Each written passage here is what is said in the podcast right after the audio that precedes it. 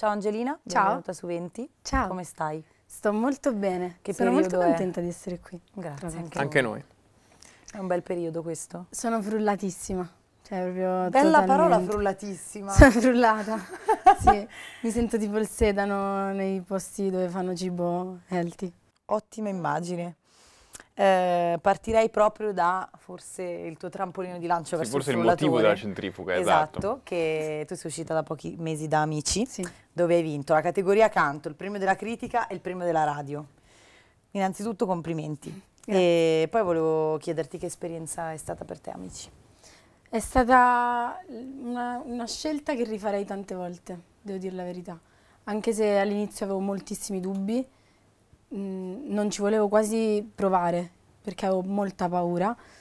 Ho detto, sai che c'è? È talmente tanto lontano da me come, come esperienza, perché comunque lì non è tanto, cioè è tanto un'esperienza lavorativa e artistica, però è anche molto una cosa personale che, che bisogna affrontare, stare lì dentro con altre 20 persone, condividere tutto, prima di tutto il tempo, cioè non, non avevo neanche un minuto da sola e questa cosa mi spaventava tantissimo.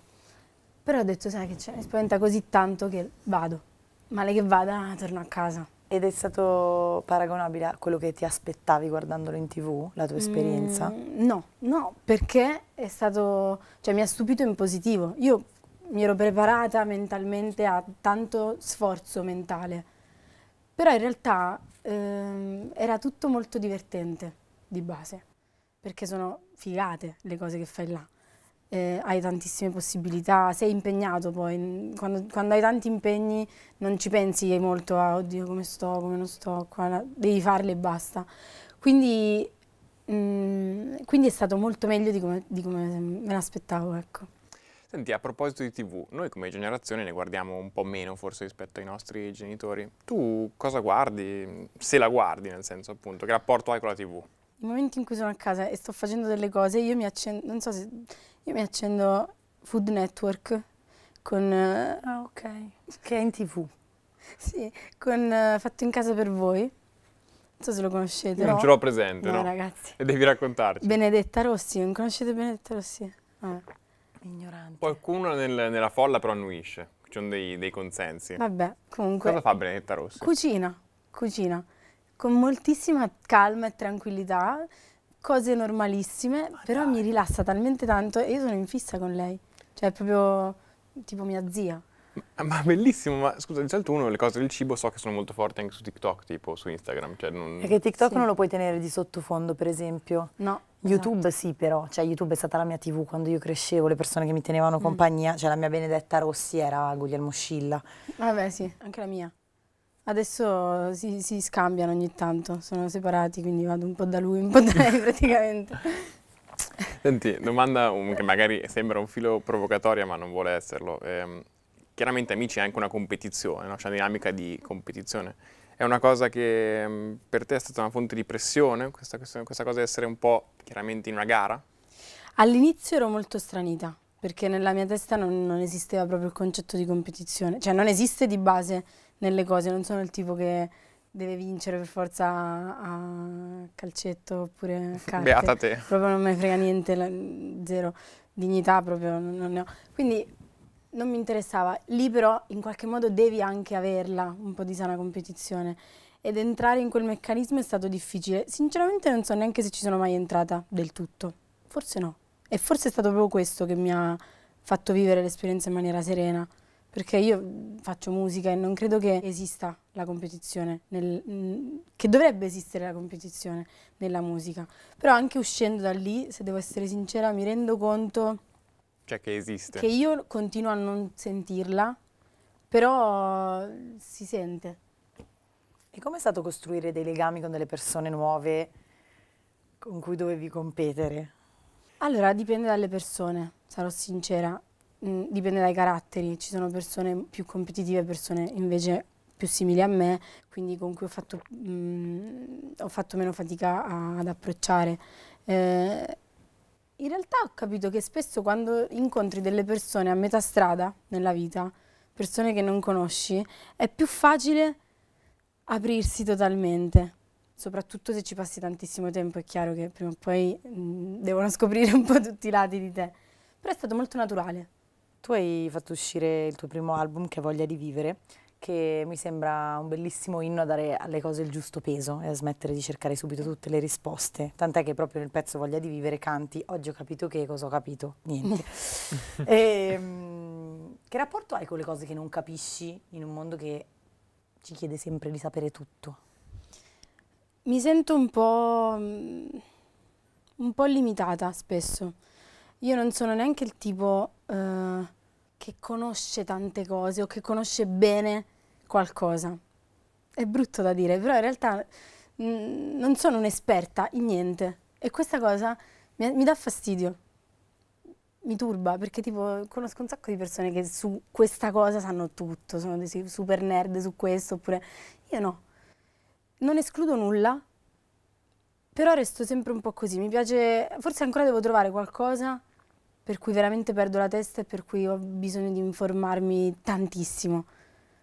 Perché tutto quello che in realtà faccio lo faccio in maniera spontanea, dettata soltanto dall'istinto e dal cuore anche scrivere così. Magari, magari sono esperta a scrivere, ma non lo so, però non posso dirlo io, capito? Un'altra cosa molto bella è che tu canti alla leggerezza e volevo chiederti se è una cosa che hai sempre avuto dentro di te o se a un certo punto l'hai incontrata o lo sei diventata. No, in realtà eh, è una cosa che io non ho mai avuto dentro di me, la leggerezza, ed è per questo che io canto quello. Wow. Perché mh, mm, ho sempre affrontato, cioè gli ultimi dieci anni della mia vita, diciamo, quindi da, dall'adolescenza in poi, eh, li ho vissuti sempre in maniera molto pesante, molto triste anche, sia per magari esperienze personali oppure proprio come approccio, ero molto scura, molto mm, intensa, mettiamola così. E, e quindi facevo fatica a godermi le cose che, che, invece bisogna godersi, soprattutto da giovani, secondo me. E me ne sono resa conto nel, negli ultimi due anni, forse, di questa cosa, con calma me ne sono resa conto. E adesso che ho capito questa cosa, voglio dirla a tutti, perché penso magari ci sono un sacco di persone così che si stanno perdendo dei momenti, perché me ne sono persi un sacco di momenti. E quindi preferisco usare il, il, il mezzo che ho per, per, dire delle cose utili magari anche agli altri, non lo so. Poi magari tra un anno scrivo qualcosa di tristissimo e, e dico ragazzi mi dispiace, non fai tutto, promesse, vabbè, non, non garantisci niente. La tristezza per, per, chi scrive è un gioiello in realtà. Bello. Sì, beh, se, eh se, se, sei triste scrivi eh sicuro. Sì. Se Come sei diceva un Tenco, perché scrivi solo canzoni tristi? Perché quando sono felice esco. Esatto, anche quello. Però devo dire che Scoprire che si può scrivere anche di cose belle è una figata. C'è anche Guccini, scusa, che dice che sono di umore nero, allora scrivo. Vabbè, è una cosa ricorrente, allora il cantautorato... Allora, sono quasi sicura che in un'intervista Tenco l'abbia detto, ma possiamo andare a googlare. a mille commenti mm. sotto... A, fare il live debunking, ci sta. Noi pensiamo anche a Ci pensiamo domani, che è il, il, il tuo primo disco d'oro, mi pare, e mm, parla di una sana voglia di procrastinare. Tu sei una persona che procrastina? Ora mi sto impegnando a farlo questo è quello che posso dire. Mm, non procrastino in generale mai, cioè tipo se la mia stanza è in disordine io non posso fare niente se non metterla a posto e poi affrontare la vita perché altrimenti va tutto male, capito? Quindi non posso procrastinare, non posso proprio farlo. Però a volte è giusto, a volte è giusto permettersi di avere un momento in cui sai che c'è, io non voglio fare niente, voglio stare qui e anche voglio, stare, voglio piangere, ok? Oppure mm, bisogna permettersi le cose. Questo. Io sono saggissima comunque.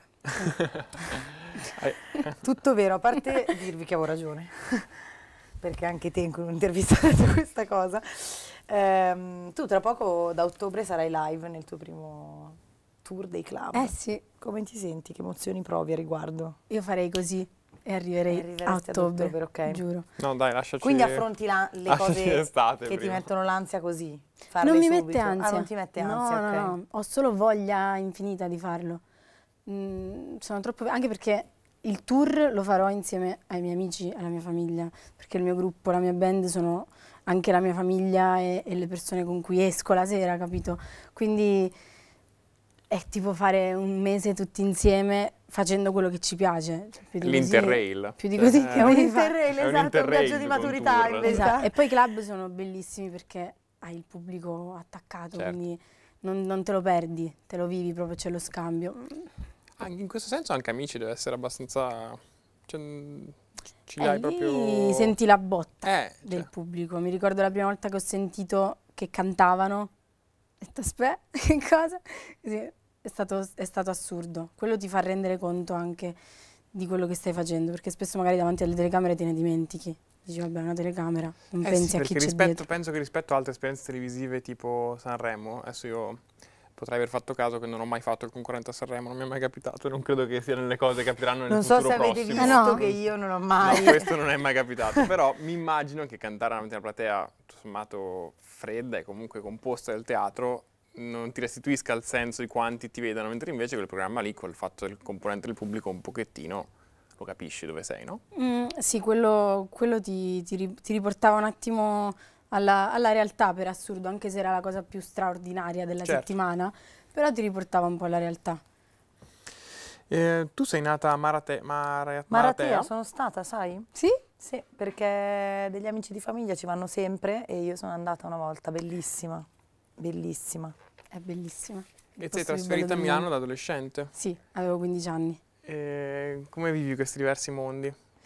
Allora, mm, sono molto diversi e questo è risaputo, però mm, l'ho vissuta molto bene in realtà, perché probabilmente perché venivo, ero, ero spinta da una cosa dalla quale mi allontanavo. E quindi ho vissuto il trasferimento a Milano come una seconda possibilità di, di stare bene. E quindi chiaramente con un approccio propositivo, non tipo, Dio, devo andare là, vediamo che succede. No, ero ok, vado là e, e andrà meglio, no? Lo faccio per, per me, per noi, per la mia famiglia. Quindi, quindi l'ho vissuta bene e ho vissuto anche bene poi tornare giù d'estate, eh, mantenere comunque rapporti con le persone che, che ho in Basilicata e sentirla sempre come casa. In realtà ho sempre avuto due, mm, due lati del- del- della medaglia, del mio DNA, perché mia mamma è di Milano e mio padre era lucano, quindi sono sempre stata un po' a metà e metà. E anche sotto l'aspetto pratico poi è successa questa cosa. quindi- E ti sei sentita un po' outsider in Vita, Morte e Miracoli, canti a Milano, sono fuori luogo, fuori posto, fuori sede, fuori moda. Sì. E lo capisco, cioè mi sembra una città dove comunque sia, anche per me che sono di Milano, delle volte è molto difficile non sentirmi fuori posto. Sì, perché mm, c'è talmente tanto che spesso dici, ma quanto sono utile in questa città? A me è capitato di dire, "Dio, ma io che ci faccio? Non sono utile. Però forse il fatto di, di essere tutti un po' in questa situazione, poi a parte che a Milano ci sono un sacco di ragazzi fuori sede, cioè Certo. l'80% delle persone che conosco non sono di Milano, infatti piacere di conoscerti. Eh, Nata e cresciuta qua proprio, No, forse però è- schiodata. è proprio questo che ti fa sentire, che, che ti fa sentire casa, no? E un'altra cosa che odio di Milano è che tu hai cantato, ho perso tempo a chiederti le cose che non mi interessano più, che lavoro fai? Mi sembra che a Milano la prima domanda che tutti ti fanno è che lavoro fai? O comunque sia, mh, è come se cioè, identità e professione siano molto collegate. Io mi ricordo che una volta sono stata molto stupita di essere stata un mese in Sicilia Mm. e di essermi accorta dopo un mese che nessuno mi aveva mai chiesto cosa faccio nella vita. Ed ero stata bene con le persone ed ero comunque una persona anche se non avevo comunicato loro che cosa faccio. E, mm, che domanda ti piace fare alle persone quando le conosci e che domanda vorresti che facessero a te? Vabbè, intanto ci tengo a dire che... Che a mm, differenza nostra ha un lavoro vero, quindi No, questa domanda non la preoccupa. Sì, sì. No, che a Milano comunque sì, succede questo, ma succede secondo me perché a Milano tantissima gente ci sta per quello. E quindi è più una domanda tipo, perché sei qui? Mm, ok. Chi te lo No. fa fare? Cosa ci fai ci qua? fai qua? Perché sei qua non sei al mare? Capito? Questa è secondo me la domanda. Ma io in realtà quando parlo con le persone, a me non- boh, chiedo cose stupide in realtà. Secondo me è da quelle che, cioè tipo, pesca o limone, capito? Queste cose qua si chiedono all'inizio. Bello, pesca o limone? Limone, chiaramente. Limone anche per me, gli altri Siamo sono- d'accordo? Limone Ah, ok, totale. siamo- ok, ok, ok. Te, limone totale. Meno male, questa intervista può proseguire No, senza, certo, certo. senza tensioni. Tu hai detto prima di essere un po' a metà fra due mondi, che è un po' una cosa che ricorre anche nella tua musica. C'è chiaramente un dialogo con una tradizione più partenopea che hai portato anche ad amici e poi c'è anche chiaramente una continuità fra un mondo del rap. Hai portato una cover di Salmo e Marrakesh dove hai spaccato.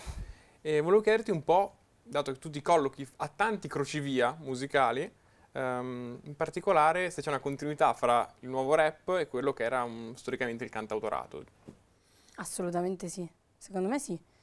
Mm, a me per prima viene a volte fare, da fare passetti all'interno di quel mondo, eppure non sono completamente in quel mondo. Magari vengo, vengo, io dal cantautorato ma mi sposto di là, magari succede il contrario. Sinceramente non sono tanto per la divisione, in nessun caso nella vita, ma soprattutto nel, nel mio ambito posso dirlo, che non, non, esiste molta divisione. Secondo me è, è proprio mm, una conseguenza quello che succede nella musica. Certo, no, mi, mi incuriosisce perché poi uno immagino che in un mercato debba anche tipo, poi cioè, gli si chiede di, di, mettersi le etichette, invece mi sembra che tu giustamente ne stia ben lontana, che mi sembra eh, una scelta saggia. Se potessi lo farei, è che non saprei proprio farlo, sinceramente, quindi boh. Una cosa che mi ha colpito molto nel tuo, eh, cioè nella tua musica è che i suoni sono molto pop, però eh, ballabili e eh, allegri, però poi eh, i testi hanno anche delle complessità, la, una profondità e volevo leggerti un pezzo di Eccetera, cioè leggerti tu, lo conoscerai. Forse eh, Canti in questo grande gala di sonnambuli, nascosta sotto i tavoli, non riesco ad addormentarmi, sento i passi trascinati dei giganti mentre parlano di vita, morte, spazio, tempo, amore, pace, eccetera. Chi sono questi giganti? Eh, allora, mh, mm, quella canzone l'ho scritta insieme ad Anastasio, che mm-hmm. saluto, tra l'altro. E dopo essere andati a funghi, questo, faccio per questo preambolo, così, giusto per entrare. Noi teniamo tutto. Fu andare a funghi. Sì, siamo andati a funghi e poi abbiamo iniziato a scrivere e ci siamo trovati su questa, su questa cosa, di sentirsi a volte un po' mh, mm, outsiders, no? Quindi sembra che tutti abbiano già capito, tutti se sembrano più grandi e tu ti senti lì così che dici ma io che devo fare nella vita? quanto valgo, quanto, quanto possono capirmi e ti senti un po' fuori da tutto. È un po' quel discorso che facevamo prima. I giganti sono forse quelli, gli adulti, nel, in quello che penso io. Poi andrebbe chiesto a Marco cosa, cosa, invece pensa lui. E infatti nella canzone a un certo punto ti accorgi di essere anche tu un gigante. Eh. E ti senti adulta? Forse ti senti, nel, ti senti adulto nel momento in cui capisci che, che devi ragionare un po' da bambino perché altrimenti diventa troppo pesante. Infatti cerco di ricordarmelo sempre, per questo ho un orsetto fucsia sul braccio. Che, che bellissima risposta. Sì. Nel momento in cui ti rendi conto che devi ragionare un po' da bambino, sono anche io in questa fase, che mi affascinano le persone che guardano le cose con uno sguardo bambino. Sì, cioè io stamattina ero in aereo, so se... ero in aereo e, so... e guardavo fuori e siamo passati in mezzo alle nuvole Ragazzi, io ero estasiata da questa cosa e mi, mi, giravo, vedevo le altre persone serene, tranquille. Io stavo impazzendo perché era Ma lo vedete bellissimo. anche voi, Era un'esperienza bellissima, ero certo. troppo felice. Poi l'aereo faceva tipo così perché la passava mezzo, tutti spaventatissimi e io tipo sì, bello, le montagne russe. Ero felicissima. Questo è l'approccio secondo me. Sì, si perde molto è il senso È l'unico modo del, per essere adulti. Si perde no? molto il senso del gioco, che in effetti, cioè, che, che, per un bambino quella roba lì, le nuvole sono wow, cioè cos'è? Cioè... Sì, e ho pensato come ho fatto negli ultimi anni a non guardarle. Io non le ho mai guardate, cioè dicevo vabbè l'aereo passa nelle nuvole, grazie. Un'altra cosa che mi è piaciuta è che in Walkman tu dici probabilmente a 30 anni non avrò più queste paranoie, che è una cosa che io ho sempre vissuto, cioè crescevo vedendo le persone dieci anni più grandi di me e pensando wow, cioè non vedo l'ora di avere la tua età per non avere più queste paranoie, per essere una persona diversa, completa. Guardavo ai 25 anni, che sono quelli che ho ora, come l'età in cui mia madre mi ha avuto, e quindi pensavo, wow, cioè quindi manca poco che io sarò risolta, fatta, finita. Cioè, se quella è l'età in cui mia madre ha deciso che era tipo, uh-huh. ok, crescere un altro essere umano, probabilmente succederà qualcosa dentro di me. Invece, ovviamente il passaggio non lo noti mai, intanto perché è lento e poi perché secondo me gli adulti fanno un po' finta, cioè, tipo se rima- cioè, rimangono con gli stessi pensieri, con le stesse paranoie che avevamo sempre. E ti sembra così? Cioè, ti trovi Mi stai tipo svelando che... Babbo Natale in questo no, no! Cioè, io sempre peggio, cucciola. Anche perché, sempre peggio. Anche perché questo è un esempio di tipica fake domanda, cioè monologo e poi sei d'accordo? o no? Sei d'accordo? Sì, Come ti immagini sì. a 30 anni? Cantando probabilmente a 30 anni non avrò più queste paranoie. Allora, mm, se tutto va bene, Sarò tipo gli uccelli che migrano e seguono il sole, quindi seguirò l'estate in giro per il mondo, farò il mio lavoro con le persone che amo in giro per il mondo. Questo, negli studi di registrazione. Se tutto va male, ma non perché deve andare male? No, infatti Uno si impegna perché bene, vadano bene le cose, cioè, poi Tutto andrà bene. Eh. Passiamo da Walkman a una tecnologia molto più nuova. Volevo sapere il tuo rapporto con TikTok, Ah. visto che lo usi molto. Cosa ti piace di Eh, TikTok? Vabbè, TikTok eh, è super divertente, posso dire. Cioè, anche perché all'inizio non capivo, quando proprio ha iniziato a essere utilizzato da tutti i miei coetanei, io sono arrivata un pochino più tardi rispetto agli altri, non so perché. Però adesso uno sballo, cioè mi diverto un sacco, ci passo un sacco di tempo, forse sono leggermente dipendente da questa cosa, mi dispiace, però è bellissimo. E poi eh, io, io lo uso in maniera molto real, cioè mi piace che sia così perché altrimenti non avrebbe senso. Cioè mi piace che su, su quel- su quella piattaforma si veda quello che vedono i miei amici a casa, capito? Tu vieni da una famiglia che chiaramente è immersa nella musica e mm, ho letto in un'intervista che dicevi che è anche un modo per comunicare fra di voi la musica Mm. e mm, volevo se ti va a raccontarci un po' di più di questo. Beh, mm, io ho scritto a volte dedicando una canzone a mio fratello, a mia madre. Ho scritto per dichiarare il mio amore a delle persone. Anche in quinta elementare l'avevo fatto a San Valentino. Mm, perché è più facile, cioè è il primo modo. Poi magari penso che magari così non arriva, quindi devo spiegarlo, devo parlarci, non lo so. Però è il primo modo che mi viene per, per dire le cose appena le provo.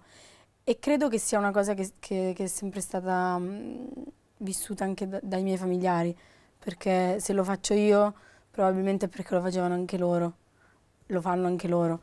E poi chiaro, parliamo in casa, non è che tipo ciao, come va? Anche perché la mattina credo che Sarebbe sarebbe un incubo, ma bellissimo. cosa bellissima, uno si alza e già una te la, ricordi, te la ricordi la canzone che hai scritto alle elementari? Ehm, sì, sì, si chiamava I vuoti dell'amore. Tra l'altro, allegrissimo Wow. Sì, sì, La sì. leggerezza, no? sì, quinta elementare. Anch'io comunque in quinta elementare ero una pesa. Quando rileggo i miei diari c'è sta cosa, chissà dove l'avevo presa e chissà che cosa ne capivo, ma ero distrutta per amore per il mio Sì. fidanzato Mattia che mi aveva lasciato. Era High School Musical oppure Disney Channel, quelle cose Ah, lì. ok, ok. Quando si lasciano quelle scene lì tragiche te le vivi anche un po' tu. E il tuo innamorato come ha reagito a questa canzone che gli hai scritto? Era molto contento. Ok. Sì. Di aver dato creato un vuoti, vuoti. di, aver, di aver creato un vuoto dell'amore? No, era contento, lo saluto tra l'altro, se lo ricorderà. Ma no, che dolcezza. Ehm, io credo che fosse, una- perché credo tutti i bambini siano un po' malinconici anche. Cioè comunque l'infanzia è un periodo anche di malinconia, non se ne parla mai, ma i bambini hanno anche un aspetto più riflessivo. Io Io ricordo che a un sì. certo punto ero in macchina Sicuro. e tipo ero tutto assorto perché ero già un poser di merda a sette anni. Già con Ma- la tua bagno? Già ero già lì con le. Clark e una sciarpa a dire cosa fai? Rimugino. Dici bambino. Però sì, è una cosa che, che c'è. E, secondo te le canzoni sono un cioè perché è interessante il fatto che tu le usassi come strumento perché sono un modo in realtà per mettersi proprio anima fuori, per aprirsi, però sono anche uno strumento che in qualche modo media un sentimento? Cioè sono qualcosa che metti fra te e l'altra persona come protezione oppure un No, no, è un, è un dono. Cioè io proprio ti do tutto quello che ho con la musica.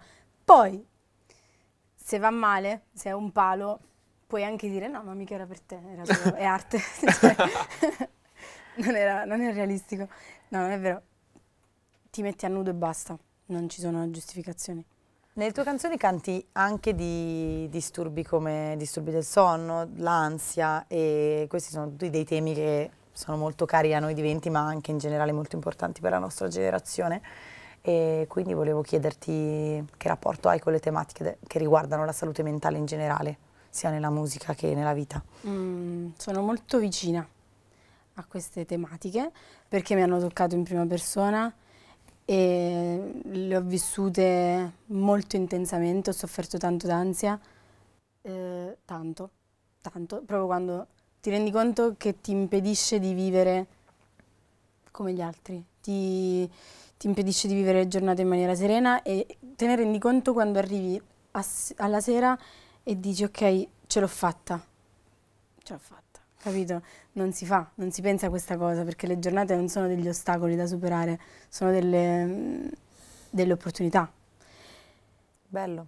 E quindi quando soffri d'ansia invece sono degli ostacoli ed è brutto.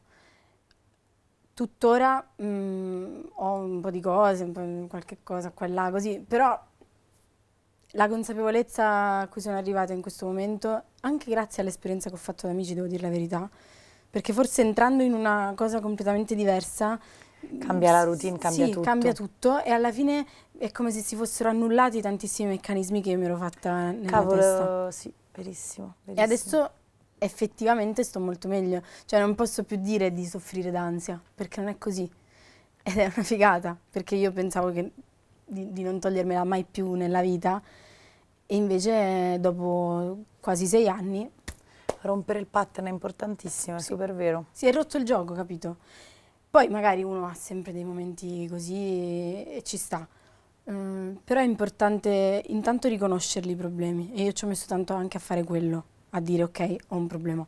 Perché prima era tipo no, io sto bene. Poi però non facevo niente, non uscivo manco di casa quasi. Noi abbiamo visto che ti descrivi come sottona in amore, è una, cosa, una cosa che ci ha fatto intanto molto empatizzare, siamo, ti siamo vicini. E, cioè io no perché non mi è capitato, ma qualche altro amico. E, Io, la ca- io sono la presidentessa queen, del comitato. la- sì. sì, sì, sì. CEO o sottoni. Sì, io, sì, sì. Eh, io sono CFO. Ehm, cosa hai imparato sull'amore ad oggi? Una domandina leggera con cui avviarci verso una Come conclusione. chiudere così? Dire, Fritto misto, un po' di vino bianco e, e cosa hai imparato sull'amore? allora, ho imparato che bisogna essere onesti, che l'amore ehm, mm, si- bisogna impegnarsi anche in amore. Io sono innamorata e mi impegno anche perché, mm, perché è una fortuna trovare qualcuno che ti ami e quando qualcuno ti ama vuol dire che si prende davvero cura di te e deve essere reciproco. Quindi mm, vivo l'amore in maniera magari diversa da quando avevo 16 anni, adesso lo vivo anche come, come- come una cosa con dei principi. E quindi la prima cosa a cui penso la mattina è essere onesta e sincera. E devo dire che funziona, Bello, ma in tutto questo. molto bello però. E l'impegno, vero, è importantissimo. Allora, quello che vedi lì è un regalo per te. È un libro, si chiama Ragazze elettriche. E è un romanzo da cui hanno tratto anche da poco una serie dove a un certo punto tutte le ragazze del mondo eh, ottengono questo superpotere di dare delle scosse elettriche con le mani. E, mm, ti leggo un... Vabbè, ovviamente questa cosa dà il via al cambiamento mm, della società in cui vivono. Ti leggo un pezzettino e poi ti chiedo una cosa. Quando arriva l'alta marea, sulla spiaggia c'è una ragazza che illumina il mare con le mani. Le ragazze del convento la osservano dall'alto della scogliera. Si è fatta largo nell'oceano fin quando l'acqua non le arriva alla vita e anche più su. Non indossa nemmeno un costume da bagno, solo un paio di jeans e un cardigan nero e incendia il mare. Tu hai mai sognato di avere un superpotere? E quale se sì? Intanto, Intanto grazie. Figurati. No, davvero, perché poi tra l'altro io leggo tanto. quando bello questo, molto contenta. Grazie mille. Eh, sognato, sì, beh, io sogno tuttora di avere qualche superpotere, sinceramente. Eh, il superpotere per eccellenza, che secondo me è quello condiviso da tutti, da tutti vogliamo, è il teletrasporto nel tempo e nello spazio. Io no. quindi macchina del tempo, mix, Cioè teletrasporto. io faccio così. Io vorrei avere le branchie e vedere sott'acqua, ragazzi. Dai, davvero. Sei veramente un pesce, un pesce confuso. Raga, cioè, Cioè, fra tutto quello fuori? che puoi fare. Andare sott'acqua con le branchie e vedere? Ragazzi, Ma prendi- sono una puoi sirena, prendere una cioè, vedi la maschera. coda? Puoi prendere una maschera. Eh, però non è uguale. È faticoso, è brutto, si appanna. Cioè, vorrei essere un... O anche volare. Fra le Oppure- due non ho dubbi. Cioè, oppure, Volare tu? Mm, certo. tipo il il tasto, vabbè è uguale in realtà, tipo il tasto va indietro di tre secondi, sai quando proprio fai una cosa che dici no no no no no no no devo Ah, di tre secondi, secondi, poi- bello. Uh, Tre ok. secondi, bello. Sì. E ultima cosa, se potessi cambiare un aspetto del mondo con uno schiocco di dita, quale sarebbe? Io forse non vorrei l'hangover. Ma invece posso dire che parte del godimento il dolore. Non me lo privo, Hai non me ne. Io non privo. Hai che ragione, hai buttassero via i deodoranti prima di salire sull'aereo. Ah, quando vai al... mi è successo oggi. Eh, Ero arrabbiatissima quando mi è successo. E poi, vabbè, no. Questa è la cosa stupida. La cosa seria, probabilmente mh, vorrei che la gente fosse un po' più gentile e con un po' meno pregiudizi. Anche io ho pensato alla cattiveria a un certo Sì. punto come, come La cosa da gentilezza è cambiare. importante. Poi si può fare tutto. Però. Molto bello. Angelina, in bocca al lupo per tutto, grazie mille. Grazie. Grazie a voi. Grazie mille.